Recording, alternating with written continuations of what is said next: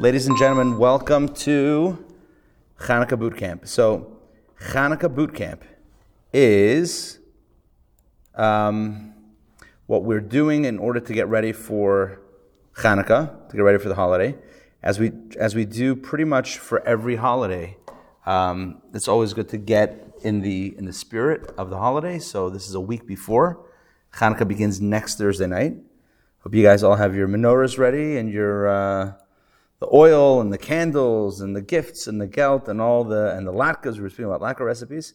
So this is um, this is the time of year to get started, to get ready for the holiday. And there's the physical preparations, and of course there's the spiritual preparations. So one of my uh, favorite jokes from back in the day was, and I'll tell you why it was. You'll see why. The joke is the plane lands in JFK. December 25th. The captain, you know, after the plane lands, captain says, For all of you who are sitting with your seatbelts buckled, wishing you a Merry Xmas, right? For all of those walking in the aisles and talking, Happy Hanukkah. That's a pre 9 11 joke because after 9 11, of course, everyone's got to be seated with the buckle. There's no fooling around. But if you remember flying beforehand, you know, back in the day, you know what I mean. So, Hanukkah is a very special holiday. Now we know that Hanukkah is not only special every year, as has been for the last few thousand years, but especially this year, Hanukkah takes on, I believe, an extra significance simply because there is um, there is this uh, you know there is a, a, correlation, I think, between Hanukkah and the Hanukkah story and what we are facing as a as a people right now, which is the idea of um, those that wish to eliminate Jews, Judaism, essentially. And we're, we're, we're fighting a war. Not always is there, a, um, is there a war that's being fought, but certainly, I mean, there's always a spiritual that's being fought, not always a physical war. And indeed, this Hanukkah, we're amidst not only of the general spiritual war that's always being, you know, being uh, grappled with, but also a very, a very real, very practical um, uh, physical war. So, with that in mind, um, what I wanted to do is go through eight different lessons, eight different Hanukkah lessons. Um, you can call it one for each night, one for each light, um, and and that I think speak to the to the times that we're in, and um, and speak to the theme of the holiday. So um, I want to begin, and I'm going to put these up online as well. I'm going to share this. Um, you guys have it in front of you, but I'm going to share this online as well. So the first lesson, the first lesson, light one, lesson one, is the following. A little light chases away a lot of darkness. So when it comes to darkness, when it comes to the nature of darkness, there's a major dispute amongst the, um, the philosophers. Is darkness a substance? Is it a thing? Or is darkness a lack of a thing? Right? In other words, does darkness have its own energy, or is darkness simply the absence of light? So I want to I want to bring to your attention a teaching from Rabbeinu Bachya or Bachaya, depending on how you pronounce it. Two different ways of pronouncing it. Um, I have it here up on the screen. You guys have it in the booklet. Um, I put together the source sheet. Rabbeinu Bachya makes this comment on the book of Exodus, in the beginning of Exodus, where it goes through the ten plagues. Of course, plague number nine is the plague of darkness. So take a look at what Rabbeinu Bachya says. Um, I'm going to read the English. He says there are actually three kinds of darkness of which the Torah speaks in this portion. We have here the expressions Vayihi choshech, Vayamash choshech, Vayihi choshech afela, which translate to darkness will materialize, darkness will be tangible, and there was a thick darkness. So there's three expressions of darkness that are brought in the verse. Um, and he says, actually, these three descriptions of darkness correspond to three other terms for darkness we know from the Torah, which are alata, afela, and arafel. So again, there's three different, um, three different um, expressions of darkness: alata, af- afela, and arafel. So the alata, what was the alata? That was the kind of darkness experienced by Avram during the covenant of the pieces. Genesis chapter 15, verse 17. So to just explain that a little bit. So basically, you had The, um, the Bris Bein Habsarim, the, the covenant of the pieces, this is where um, uh, God tells Avram, Abraham, that his children are going to be slaves in a foreign land. Afterwards, they're going to leave with great wealth. But there was a darkness that descended in that experience. The Torah, uh, the Torah says that a darkness descended upon Avram, and God says to him, FYI, I love you. We're making a covenant, but it's not always going to be good. There will be a time that will be very dark for your descendants. Okay, so that's one phrase, alata. Afela is the kind of darkness which occurred in Egypt, which is the, the ninth plague. And Arafel is the kind of darkness which engulfed Moses on his ascent to Mount Sinai. It says in the verse later on in Exodus, after, of course, the Exodus, that when Moses ascends Mount Sinai, there is Arafel. There is a form of darkness. So Rabbeinu Bachya says that in Torah we have three types of darkness. There's alata, the dread that falls upon Avram when he hears about what's going to happen with his descendants being slaves in Egypt, when he gets the, the, the prophecy of, of Egyptian slavery. There is Afela, which is the darkness of the ninth plague, and Arafel, which is the darkness that Moses encounters on the way up the mountain to, to receive the Torah on Mount Sinai. The point of all this, the reason why I, I cited this text, is for a very simple purpose, and that is because this text speaks to the idea that darkness is or has some tangibility. Again, there's a major, it's not only a Jewish philosophical uh, conversation, this is true in other philosophies as well. There's a big question is darkness a creation, or is a thing, or is it a lack of a thing? Right? Is it that God created light and darkness, or God creates light and the absence of light is darkness? This Rabbeinu Bachya and there are other sources as well seem to indicate that darkness has tangibility, right? Darkness will materialize, darkness will be tangible. There was a thick darkness, not just darkness, but a thick darkness that implies that darkness has a substance to it as well. And yet, and here's the big idea whether you consider darkness to be the absence of light, or whether you consider darkness to have its own substance, right? Either way, we know one thing, and that is when you when you um, put in proximity the light to the darkness, the darkness can never overwhelm the light. In other words, if you walk into a dark room and you have a candle with you, it's not like it's a question. Maybe the candle is going to illuminate the darkness, or maybe the darkness is going to snuff out the, the, the candle. Doesn't happen, right? As long as you have a fire, as long as you have a, a source of light, it will or, or a light bulb, at, you know, for that matter, it will illuminate the darkness. That's how it always works. And so, what we find here is something fascinating. The difference between darkness, the relation between darkness and light, and fire and water is that fire could, fire and water, it, we're not sure who's going to win that battle. I guess if you have enough water, it's, you're guaranteed to extinguish the fire. But the truth is, if you have enough fire, you can evaporate the water. So each one can overwhelm the other, conceptually, potentially. But when it comes to light and darkness, darkness never prevails over light, at least in a physical way. If you, if you go down to your basement and it's dark and you hit the light switch, it's not like you're not sure what's going to happen unless the light bulb wasn't uh, wasn't wasn't replaced for a little while. I think we all have those light bulbs that are. Uh, I'm thinking of, of, my own light bulbs that need need some replacing. But darkness never wins, never beats light. And the message for us is.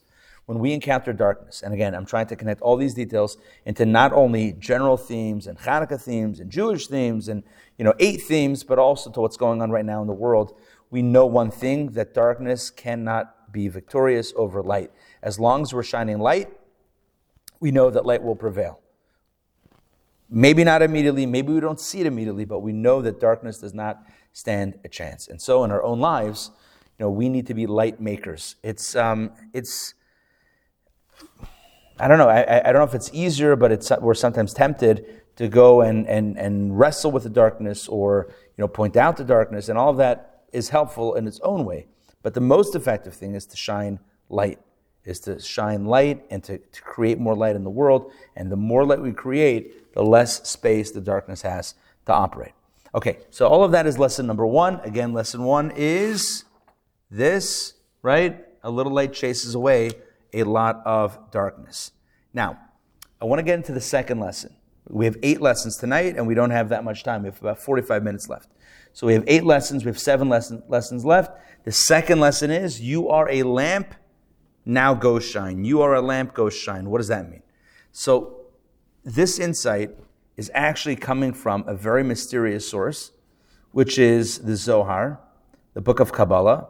And if you take a look, turn to the second page of the, of the handout that I prepared, and I'll scroll here online for everyone joining online. So the quote that, that we're going to look at is from the book of Tanya, uh, chapter 35, where he quotes from the Zohar. Now, the Zohar tells a story or tells a, uh, um, relates what happens with this fellow named the Yenuka. What's the Yenuka? So let me give you a little bit of background. The Yenuka was a child prodigy, was a child who was somehow blessed with divine insight and Kabbalistic insight. And so the Yenuka is someone who's quoted in the Zohar at, at a few, in a few places, you know, espousing mystical insight. So take a look at this quote from Tanya. To quote by way of preface the comment of the Yenuka, in, quoted in Zohar Parsha Balak on the verse, the wise man's eyes are in his head. So let me explain. There's a quote that says, Chacham einav barosho. The wise person's eyes are in his head. And the Yenuka asked the rhetorical question, well, where else are a man's eyes? It says, the wise man's eyes are in his head. And what about the not wise man? Where are his eyes? Also in his head. What does that mean? He says, no, the interpretation of the verse certainly is as follows. Listen to this. We have learned that a man must not walk four cubits bareheaded. The reason is that the Shekhinah, the divine presence, rests on his head and a wise man's eyes and everything he possesses are, quote, in his head, i.e., in him who rests and abides above his head. And so let me, let me pause for a moment. The Yenuka, who's this kind of like this child prodigy, oracle, prophet, you know, wise, Kabbalistic, you know, uh, medium or whatever. So he says like this. What is the meaning of the pasuk, the verse that says, or not, not a verse, but the statement that says the chacham, the wise person, his eyes are in his head. It means that the wise person, his eyes, he's always looking at his head. What's his head? His head, i.e., the fact that God resides above his head. Let's continue. And if his eyes are there, in other words, if his eyes, if he's paying attention to the divine spirit that rests upon him, then he must know that the light which shines above his head needs oil.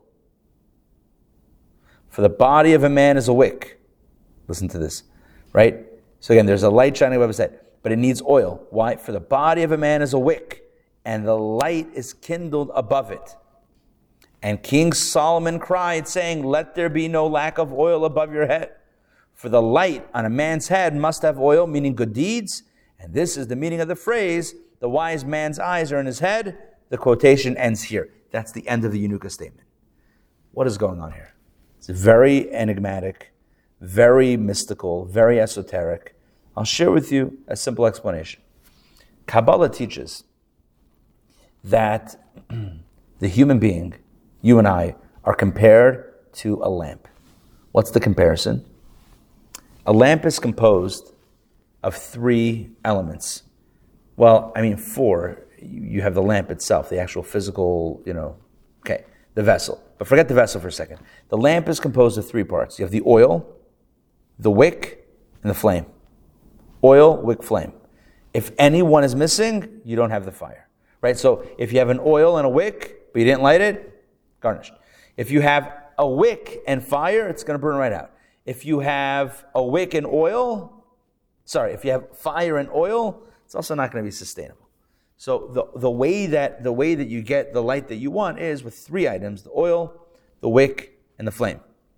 And so Kabbalah teaches that the, human being also has these three elements. What are they? So here we go. The wick is the body. The flame is the soul. And the oil are good deeds, mitzvot. And you need all three elements to bring light into the world. Without, without these three elements, it's not going to work. In other words, if you just have a soul in a body, but not doing good deeds, there's no light. If you have just the existence of a good deed, but you don't have a wick, you don't have a body that's doing it, again, there's no light. You need all three elements. Um, you need the you need the mitzvah. You need the the the the body that can physically do the mitzvah, and then you need, of course, the soul that's providing the inspiration and the energy and the passion to actually go ahead and perform the mitzvah. But all three are important. And so the, the second lesson that we're sharing, again, lesson one is a little light chases away a lot of darkness. The second lesson is if, it, if we want to shine, how do we shine? By being a lamp. And what's a lamp? A lamp has three components. We have to have an active soul, we have to have, it, we have, to have an active body, and we have to activate mitzvot. Without those three elements, we're not actually, at least on a spiritual level, we're not shining the way it is that we are called upon to shine. Does this make sense? All right? Good. Um, so that's this is uh, this the, the, the, these are the three important elements that comprise that compose a lamp and that compose that make up a human being who is shining.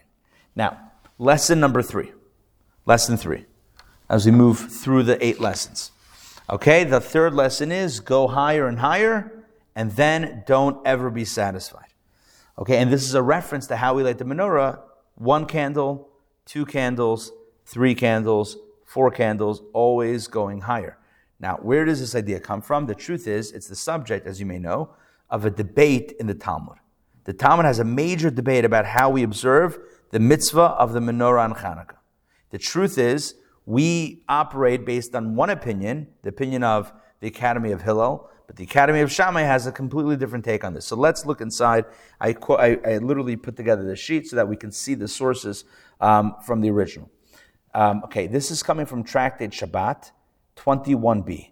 Now, what is Tractate Shabbat? Tractate Shabbat is the Talmudic book that deals with the laws of Shabbat, of Shabbos tells you about the work that we do, that we don't do, all that stuff.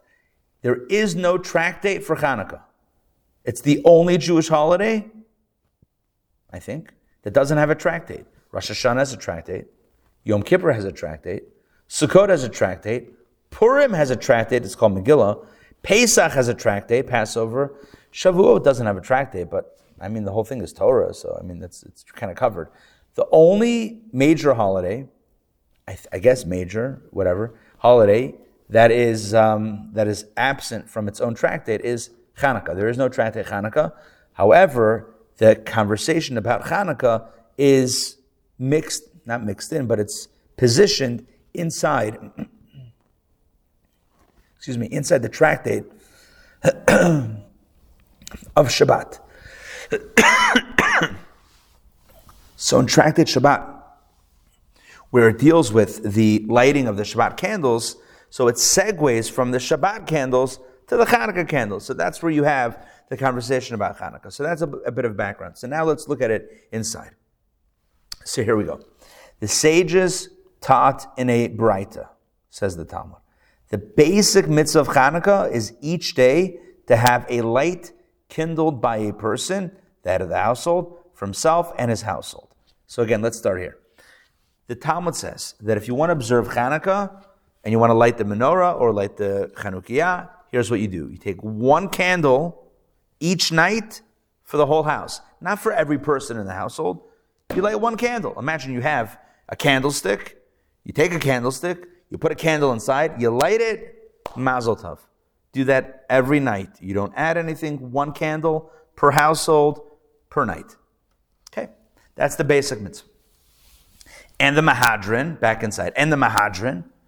Mahadran means those who are meticulous in the performance of mitzvot. They kindle a light for each and every one in the household, which means that if you have two people in, in, in the house, right, you would light two candles every night. Two, two, two, two, two, two, every single night. If you have a family of four, like four candles. The first night four, the second night four, the third night four you light the number of people in your household every single night. By the way, this was a great way if you were a census taker in ancient Israel. This was great. You didn't have to send out, you didn't have to mail all of those reminders. You just walked around, you looked at the, I'm kidding. Right, but you can, right? So you light one candle per, uh, per household, and that's a per member of the household, and that's it. You're good every night. That's the Mahadran. So again, the basic level is one per household. Mahadran, if you want to go a little bit, you know, more beautiful for the mitzvah, one per person. The third level and the Mahadran, Mina Mahadran, which means those who are even more meticulous, like the extra, the extra, you know, we, I guess we would call it like the ultra orthodox, whatever, right? Adjust the number of lights daily.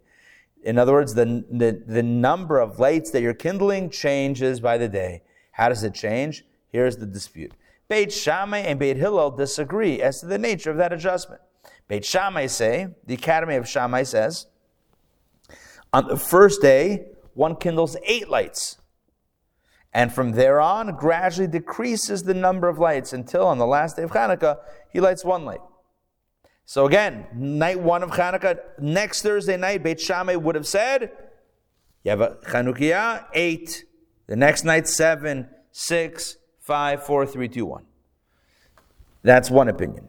And Beit Hillel says, or say, the Academy says, on the first day one kindles one light and from there on gradually increases the number of lights until on the last day he kindles eight lights. So Beit Hillel says no. The first night you light one, second light two, second night two, third light three, four, five, and that's of course what we do. Right? But there's a major dispute because Beit Shammai says eight, seven, six, descending order. Beit Hillel says one, two, three, four, ascending order. Now, the question is, what is the rationale for this dispute? What they just decided, they just flipped a coin. Okay, you go up, I go down. Like, what, what's the. So turn the page, please, to the next page. And here we have the Talmud explaining the rationale for the dispute. Ula said, There were two Amoraim in the West. Let me explain this. Um, in the Talmud, you have Tanoim and Amoraim. A Tana and Amora. What are the Tanoim and Amoraim? basically names for sages that lived in different eras. The earlier era was the era of the Tanoim, the latter era was the era of the Amoraim. So the authors of the Mishnah were Tanoim, the authors of the Talmud that came a few hundred years later were Amoraim. So the Talmud quotes the Mishnah or the Braita that, that, that has in it the Tanoim of Hillel and Shammai or, and their academies. And now that the, the Talmud says there were two Amoraim, two latter, I was going to say latter day sages, but that sounds almost like something else. Anyway, there were two Amoraim in the west, Eretz Yisrael, land of Israel, who disagreed with regard to this, uh, who disagreed with regard to this dispute. Rabbi Yossi bar Avin and Rabbi Yossi bar Zveda. Okay, here we go. One says, and understand how Talmudic this is. We have a debate between Beit Shammai and Beit Hillel, and there's a debate about what they're debating. You with me on this? There's two different understandings of why they were debating. They, we can't even agree on why they were disagreeing. We're dis- there's a disagreement about that disagreement. It's wild. It's very, uh, very Talmudic, very meta Talmudic. Okay, so one said that the reason for Beit Shammai's opinion is that the number of lights corresponds to the incoming days, i.e., the future. So on the first day, eight days remain in Hanukkah. So imagine, very simple. A week from tonight, uh, let's just make it easier. Let's say Hanukkah started tonight. Let's, for argument's sake. So right now, how many more days do we have?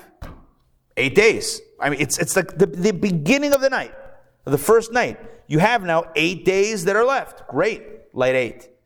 The second night, how many days do you have left? Seven. Great. Light seven. Six, five, four. So you're looking at the amount of days that you have left. That's why you start with eight and you go down. Um, it's kind of like um, when you're driving your car and your gas, right? You have that little gas gauge and it's divided into eight parts, right? You have full tank, an eighth of a tank, or whatever. You have like it's divided into, it's right into, into eight little little segments. You start off full, and then as you drive, so you have eight, you have eight eighths, seven eighths, Right? So think about when they when they lit the, the, the oil that lasted for eight nights. Same thing. It started off full, and then it slowly went down. So you start off with full capacity. We have eight days of miracle left, seven days of miracle left, six days left, five, four, three, two, one, the last night of Hanukkah, which is, it's going to burn for one more day. You light the last one, and it's over. That is Beit Shammai's logic, which sounds interesting, sounds compelling. Um, what about Beit Hillel? Here we go. Let's continue inside the Talmud. The reason for Beit Hillel's opinion is that the number of lights corresponds to the outgoing days. What does that mean? Let's continue inside. Each day, the number of lights corresponds to the number of the days of Hanukkah that were already observed. Now, that term already observed is a little bit of a misnomer. Imagine again if tonight is the first night of Hanukkah. So Beit Hill would say we're not looking at how many days are left, but how many days we're in. So the, at, the, at the onset of Hanukkah, we're in day one. Light one candle. The next night, you're, you're, we're already in day two, you light two. We're in day three, you light three. So he goes, he looks at incoming days. Well, I don't know the right way to say it. He looks at um, the days that you have in front of you. And Beit Shammai, that we said before, he looks at the days that you have, um, the days that, uh, that are left, as it were. That's one, that's one angle of understanding the machloket, the dispute. Um, okay, let's put that aside. Let's continue inside, middle of that big paragraph. And one said that the reason for Beit Shammai's opinion, again, we have two opinions as to what they were arguing about. This is the second. So one said that the reason for Beit Shammai's opinion is that the number of lights corresponds to the bulls of the festival of Sukkot. Now, when it comes to the holiday of Sukkot, the Torah tells us that they that that, that the Jewish people were to bring and offer uh, various uh, varying numbers of bulls every single day, and the number of the animals were to, meant to decrease each and every day. So 13 were sacrificed on the first day, and each succeeding day, one fewer was sacrificed. So uh, again, on Sukkot, day one, you sacrifice 13 bulls. Day two, 12. Day three, 11, 10, 9, 8, 7. That's how they went down every day the number of sacrifices of bulls went down each day. Why? The Torah says so. Numbers chapter 29. The, so, so, there, so Shammai says, just like the bulls decrease, so too the Hanukkah lights also go decreasing 8, 7, 6, 5, 4, 3, 2, 1. And that's how you should light it. And what about Beit Hillel? The reason for Beit Hillel's opinion is that the number of lights is based on the principle one elevates to a higher level in matters of sanctity and does not downgrade. Therefore, if the objective is to have the number of lights correspond to the number of days, there is no alternative to increasing their number with the passing of each day. Basically, he says, Beit Hillel says, at the end of the day, if you have a choice, look, if, the, if God says, uh, sacrifice the bulls in decreasing order, you do that. But if we, if the, Hanukkah was a rabbinic holiday, if the rabbis are coming up with a holiday, then it makes sense that what we're going to do is we're going to always add more light. We're not going to go down. We're not going to start off uh, with eight lights and go down. We're going to increase each and every day in the matter in, in, in matters of positivity. We don't we, we we upgrade. We don't downgrade. That's the rule of thumb. And so this becomes a lesson for us. Oh, good question. Good question. Right, because Beit Shammai is compelling. We have a rule Typically, a typical, with, with some exceptions, but the rule is when you have a debate between Shammai and Hillel, we rule like, we rule like Hillel. Um, there are many reasons for this. The most practical reason is because when they voted, Beit Hillel, the Academy of Hillel, they had more people. Straight up. The majority sided with that academy of thinking. There are some very few examples of the hundreds of debates and when you look through the Talmud, they literally have hundreds and hundreds of debates.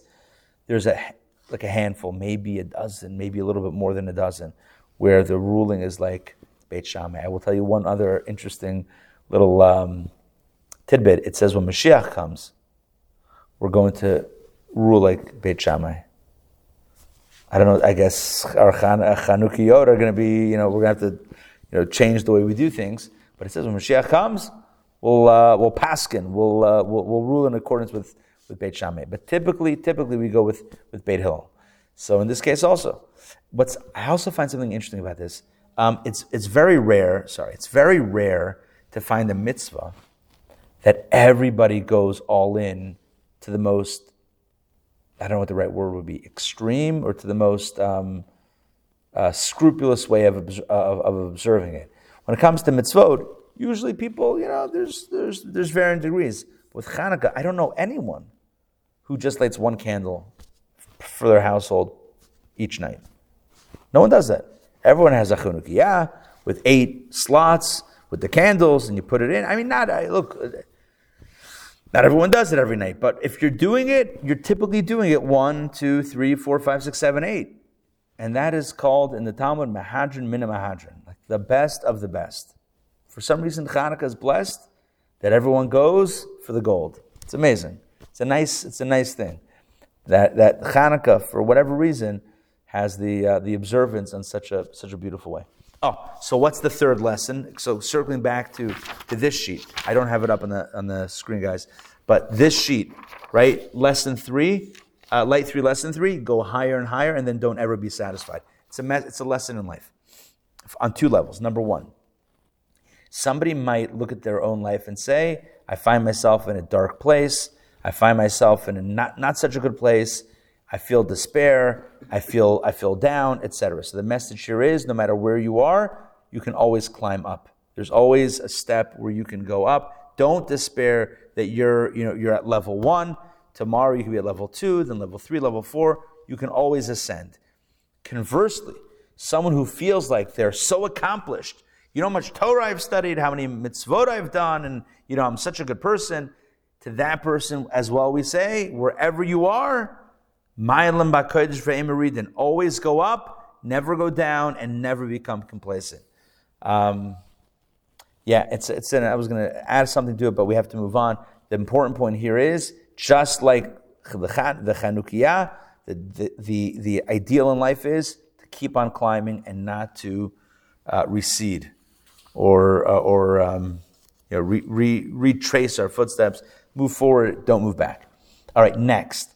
Light four, lesson four, public displays of light. I saw something fascinating on CNN today, CNN.com. There was a headline that asked the question Will you be lighting your menorah in the window this year? And I clicked on it. And it said, Given all the anti Semitism, will you be lighting the menorah in your window this year? or not. And then it's, I've never seen this before on the website. It said, let us know. Call this number and leave a message and let us know. I'm like, wow. Of all the things to create an interactive voicemail system, the question is about Hanukkah and the menorah. As a Jew living in 2023, you know, November, almost December 2023, will you be lighting your menorah in the window? I, that literally I saw it a few hours ago. So um, of course, the question is predicated on the fact that, that, the custom is to light in the window, but you know, is that do is are, are Jews afraid? Okay, fine. Where does it come from? The, the, the, the custom to light in the window. Take a look. I have it right here from the Talmud. Um, here we go. Bottom of that page. For, again, Tractate Shabbat. Same, same vicinity of the previous piece. The sages taught in the Braita. Take a look. It is a mitzvah to place the Hanukkah lamp at the entrance to one's house on the outside. Pesach Beito Mibachutz, the entrance of the house on the outside, so that all can see it. So, who has been in Israel on Hanukkah? Have you guys been to Israel on Hanukkah? Um, my mother's raising her hand. Yep, I know that for sure that you've been there, right? After all, I was born there, so you were definitely there. Um, they have little, right, and correct me if I'm wrong, they have little boxes, right? Glass boxes that you, they put the Chanukiah outside right by the door and you light it and it's, uh, it's like weatherproof um, for rain and, uh, and wind and it's outside and that's where it burns outside. In the diaspora, we typically don't do that. Why? Probably because of safety stuff. Yeah, we don't want to. Yeah. But in the window, it's, it's, we, it's, still, it's still inside the house. It's by the window so others can see it. Okay. Now take a look at the next piece. Here's where the window comes in. If he lived upstairs, in other words, uh, it's interesting, interesting scenario. So if you own the downstairs, so then it's your door that's downstairs. What if you own the upstairs? So then it's not really your door. I mean, I guess you have to get in somehow. Whatever. But like, so where do you put your menorah? So look what it says. If he lived upstairs, he places it at the window adjacent to the public domain, the window overlooking the street. And in times of danger, look what it says here on the next page. And in times of danger, when the Gentiles issue decrees to prohibit kindling lights, he places it on the table, and that is sufficient to fulfill his obligation. Put it inside your house. Hence the CNN, the CNN poll. Do you consider this to be a time of danger that you have to move it inside? Or are you going to go all gung ho by the window? Literally saw that a few, it's probably still up on the homepage. Okay. So, here's what I want to say about this. I don't know of any other mitzvah that's associated with the street. It doesn't say when you eat matzah on Passover, make sure to do it outside. It doesn't say that. Or at least by the window. No. Um, when you read the Torah in synagogue, make sure to open up the door and chant it so that, so that everyone can hear. No, it doesn't say that. Um, I'm trying to think of other mitzvot. Even lighting, lighting Shabbat candles, Friday night. We don't light it by the window. The one mitzvah that I know of, the one mitzvah that is meant, part of the obligation is to do it facing the street, is Hanukkah. It's, it's, pretty, it's pretty wild. It's very unique and it's, it's wild.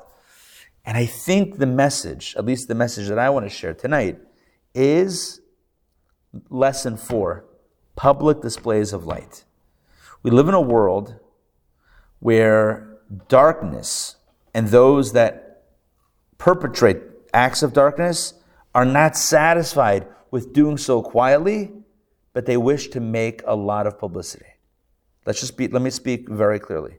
Hamas videoed, they sent the terrorists that came in and massacred 1,400 Jews in their homes and in, in, in, in Israel. They had cameras, GoPro cameras, they were videoing it to create videos to then share it. In other words, they weren't satisfied with the, the horrors of the, of the murders themselves but they wish to also publicize it. And so I think this is exactly what the Chanukiot, facing the window or outside, is meant to, is meant to do. The message is if evil seeks to go public, if, if those that perpetrate evil seek to publicize it and make a lot of noise and, and go big, then those of us, we, who create light, need to do the same thing. I think for too long we've been we, we've associated. I don't mean we, literally we, but I mean we, the general we. I think for too long we have thought that you know when we do a good deed, part of a good deed is, is to do it quietly, right, modestly. And maybe at a time, maybe in certain times in history, maybe that was correct. Like if I'm give tzedakah, let me give it anonymously. Like ah, I don't want to be, I don't want so much attention. But I think we live in a time when because here's the problem if goodness doesn't grab attention, then you're leaving a vacuum of attention. And then who grabs attention? Negativity. So I think we live in a time when we have to really take this, this message of Hanukkah, this message of take your light and shine it everywhere for everyone to see and make sure the good deeds that we do are not done quietly, but done with some noise. That means that display your Judaism. Display your Judaism, right. Be proudly Jewish, right? when you do a mitzvah, like that's why Chabad, that's why the Rebbe initiated the public menorah lightings. Like one could ask, what's the point? You want to light a menorah? Light it in your house. Like Jews have been doing for years. You have to go to City Hall or to, you know, to the to the square of town, the main center of town. And I grew up in Pittsburgh. And I know, again, I'll just reference my mother, who's, hi, mom, who's here. So there was a, the, the Allegheny County versus Chabad, was it versus Chabad? That went to the Supreme Court in the late, I think, late 1980s, uh, where Chabad wanted to light the menorah, and the county, Allegheny County, you know, Pittsburgh, the government said you can't. It's a religious display, separation of church and state, and um, maybe it was Chabad versus Allegheny County. I don't know who, who sued who, but basically, uh, not sued, who took the other to court. Um, basically, the argument was that uh, there was a holiday display, you know, um, of, of whatever it was in, in, in on, on, city property. And so, so they said, uh, you know, so the argument was that the, Chana, the, the menorah should be there. It went to the Supreme Court. And you know what? Chabad won. They won this. Nat Lewin was the was the lawyer, the, the federal you know the federal lawyer that, that took the case. He won the case. It set a precedent for menorahs in public in public spaces, and um, and, the, and it's interesting because if you read the decision, the different judges that voted yes to the menorah actually gave different rationales. One of the rationales was that at this point the menorah is not a religious symbol. One of the judges actually said it's not a religious symbol. I think Chabad's like, whatever, like we'll take whatever as long as we can do, put it up. But really, some of the one of the rationales was, oh, it's not a religious symbol. yeah, as if a rabbi would ever say that. It's become it's become seasonal. It's it's transcended, you know, uh, a religion. And that wouldn't be our argument. But hey, whatever works. If it works, it works. The point of this is that, um, Adrian, to your point, is to go to be proudly Jewish, to go big on the good deeds, and to not to not try to hide. This is about public displays of light, public displays of Judaism, to be proud and to be, to be bold with it. Okay, lesson five. All right, we're, at, we're past the halfway point. Lesson five. Oh, this is so beautiful. Lesson five is called focus. What do I mean by that? Um, what's the difference between a Havdalah candle and a Hanukkah light? The answer is, help me out here. Havdalah has a lot of wicks. Good. Havdalah has a lot of wicks, right? And the Chanukah only has stuff one. So take a look. I quoted another piece from the Talmud. Take a look at this one. This is very interesting. Um, okay. The, the, the part that I want to address is the second half of this reading, but I'm going to do the whole thing. Rabbi Yitzchak Bar Radifa said, that Rav said, okay, lighting an oil lamp – that ha- you guys have it? Yeah. Shabbat 23b2. Okay? All the texts look the same. I actually tried to number them, but it didn't come out in the printout. Okay, Rav Yitzhak Bar said, the said, lighting an oil lamp that has two spouts, one, sorry, with one wick placed in each of the spouts, is considered to have fulfilled the obligation of kindling the Hanukkah light for two people. Imagine. Imagine you have a vessel with oil in it, and then you have, let's say, a cover that has two spouts for the wicks to go in. And imagine it's day one, night one. What if I want a light and you want a light? Can we use the same lamp? Multitasking. I'll take this one, you take that one. Done. So he says it's fine, it's kosher. You can do that. Similarly, Rava said, one who filled a bowl with oil and placed wicks all around it, if he overturned the vessel on top of it, it is considered to have fulfilled the obligation of lighting the Hanukkah light for several people, corresponding to the number of wicks. Why? Because by overturning a vessel atop the bowl, each wick appears to be burning independently. My understanding of this is when you're overturning the vessel, it's like you're covering you're covering the oil and you're allowing the wicks to come, I guess, through the cover in, in various spots. So it looks like it's separate. However, let's continue. If one did not overturn a vessel on top of it, he thereby made it appear like a type of bonfire. From afar, the light from all the flames appeared to be a single flame, and it is not even considered to fulfill the obligation of lighting the Hanukkah light even for one person, because the mitzvah is specifically to light a flame and not a bonfire. Unlike the, unlike the Havdalah candle, that must have more than one wick, if you do Havdalah with the candle, you have to have more than one wick. It needs to be a bonfire, not really a bonfire, but like more than one wick.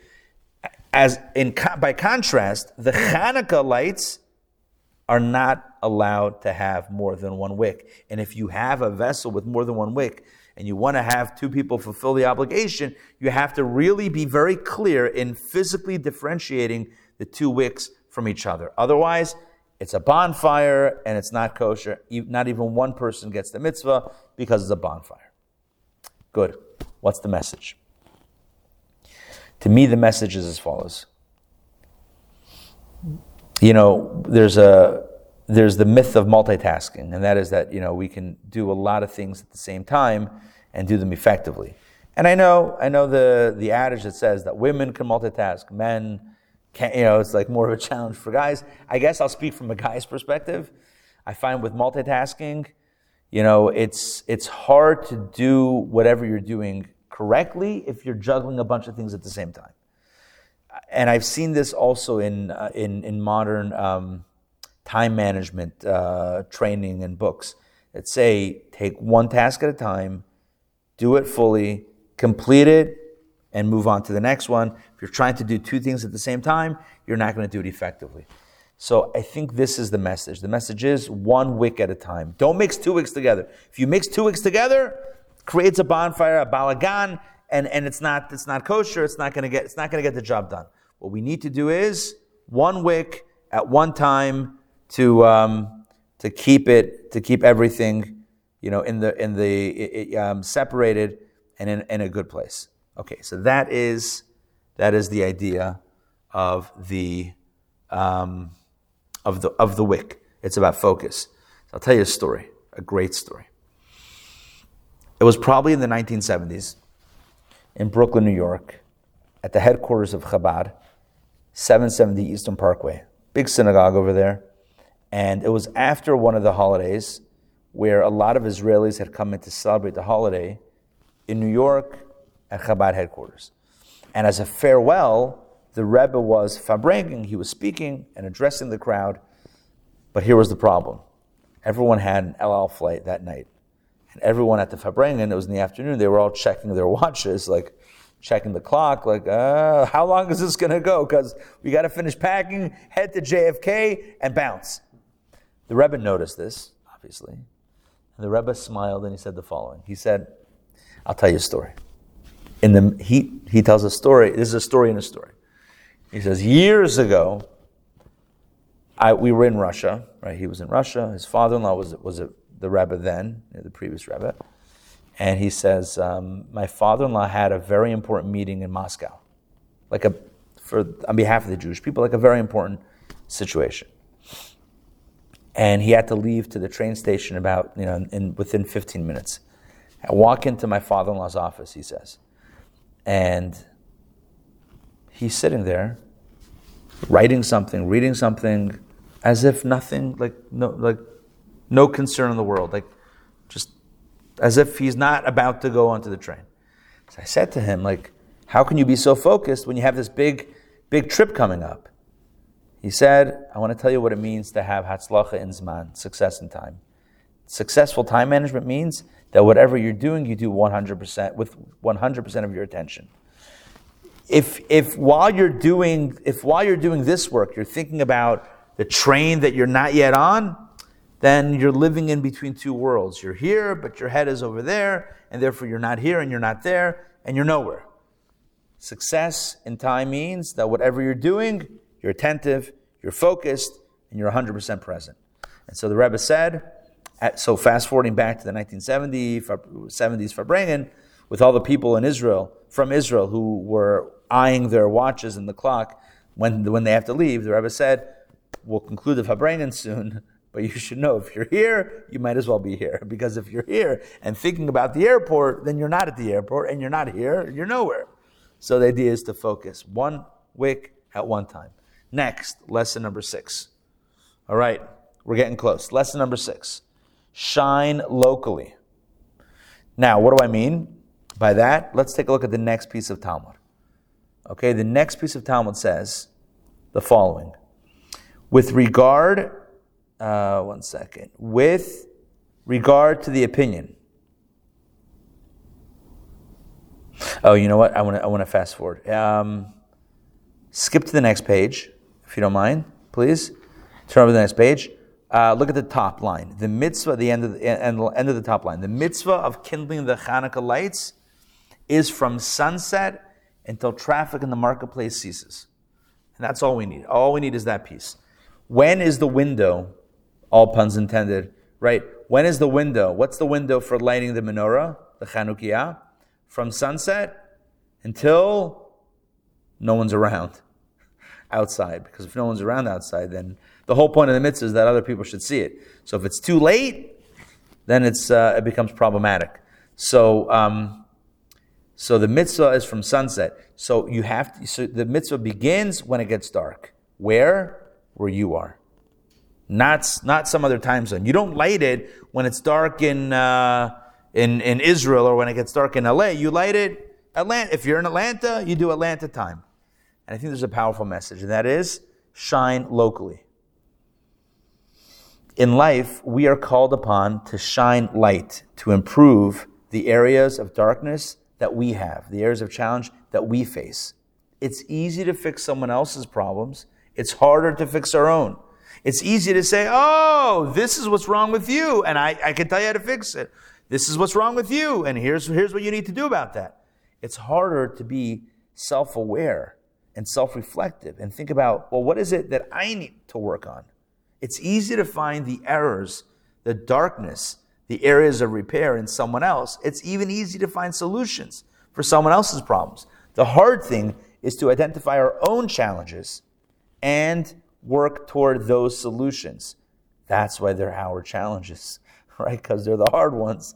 It's again, it's easy to live someone else's life, harder to live our own. Shine locally means when we're lighting the menorah, when lighting the Chanukiah, we do so in our locale, in our space. When it's dark here, not when it's dark there. We don't look, we don't point fingers. We light where we are, and internally we do the same thing. We light where we are. Next, all right, we have a few minutes left. Majority, lesson seven, light seven, lesson seven. The majority doesn't always rule. There's a famous line in our prayers. In the, the Al Hanisim, the Al Hanisim prayer that we recite in the Amida and in the grace after meals throughout Hanukkah. We say the famous line, I have it here um, on the bottom of the page. You delivered the, that's right in the middle of that paragraph. One, two, three, four, five, six lines down in that paragraph where it says, On Hanukkah, you delivered the mighty into the hands of the weak and the many into the hands of the few. Right? You delivered the many into the hands of the few. What does that mean? It means that on a very practical level, there were more Greeks than Jews, and still Hashem, God Almighty, delivered the many into the hands of the few and allowed for us to be victorious over the majority. The lesson for us is just because we're in the minority doesn't mean we're wrong. Just because there's more people that shout and scream at us doesn't mean that they're right. It's a very important lesson. I think it's easy for a young Jew today in 2023 on campus, which I'm not in that situation, but I can imagine that it would be very easy for a Jew to say, if everybody believes that we're wrong, we must be wrong.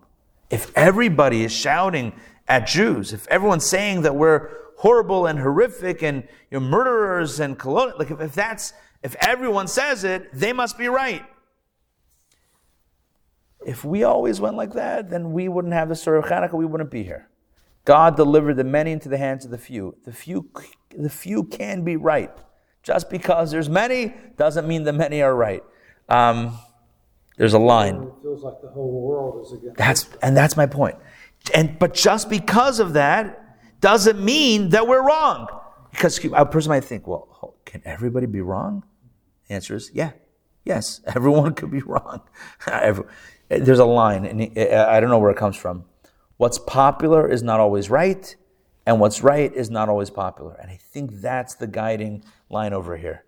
You know, when, when, when you know, there are studies that have been done. It's a great study. I don't remember the details, but I remember the, the, the overall point. They took, they, they brought a person in to a room and they asked them a question. They asked, uh, there were a bunch of other people. Everyone else was in on the study, only this one person wasn't. Okay, so everybody else was was in on the uh, in on the ruse except for one guy. And there was a researcher who's showing them something and asking them whatever, asking questions. And it was almost like, like a very obvious question. And he goes around the room, and they're all again, they're all in on it. And most of them say, maybe it's like a multiple choice question, and most of them are choosing the wrong answer. Wrong answer, wrong answer, wrong answer. They had like one or two of the paid actors doing, you know, the correct answer, but most of them did the wrong answer. Then they get to this guy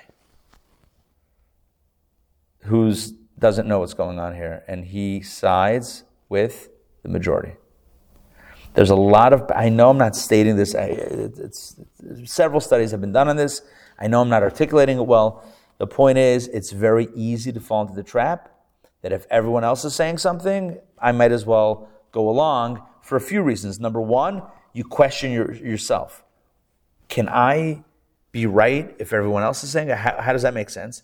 Number two, you don't want to stand out in a crowd or against the crowd. That feels scary.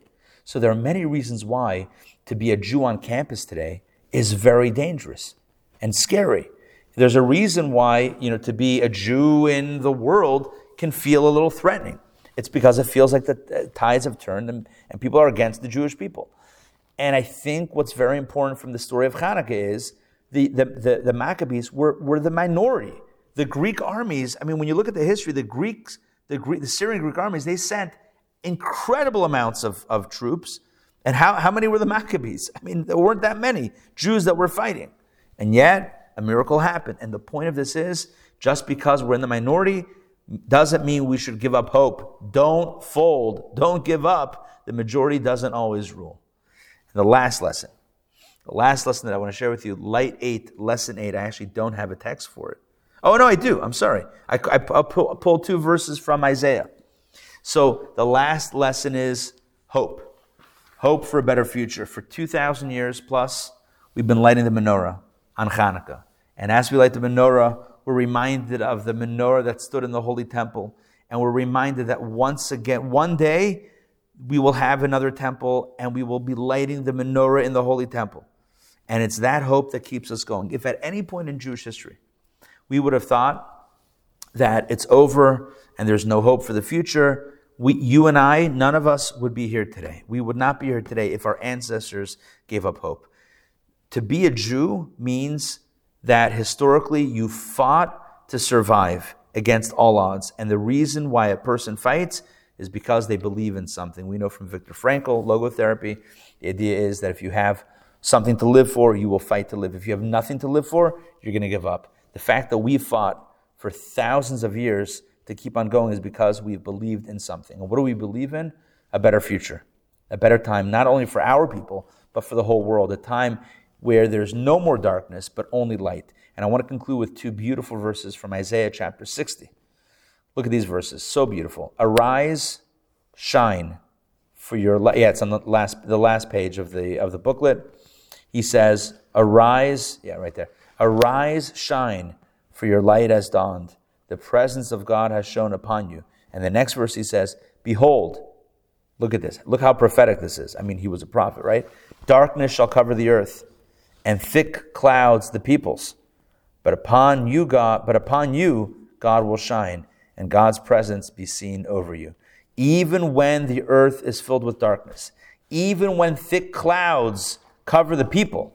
In other words, even when the world seems to be blind to what's obvious and true, even in the darkest of times, God is with us.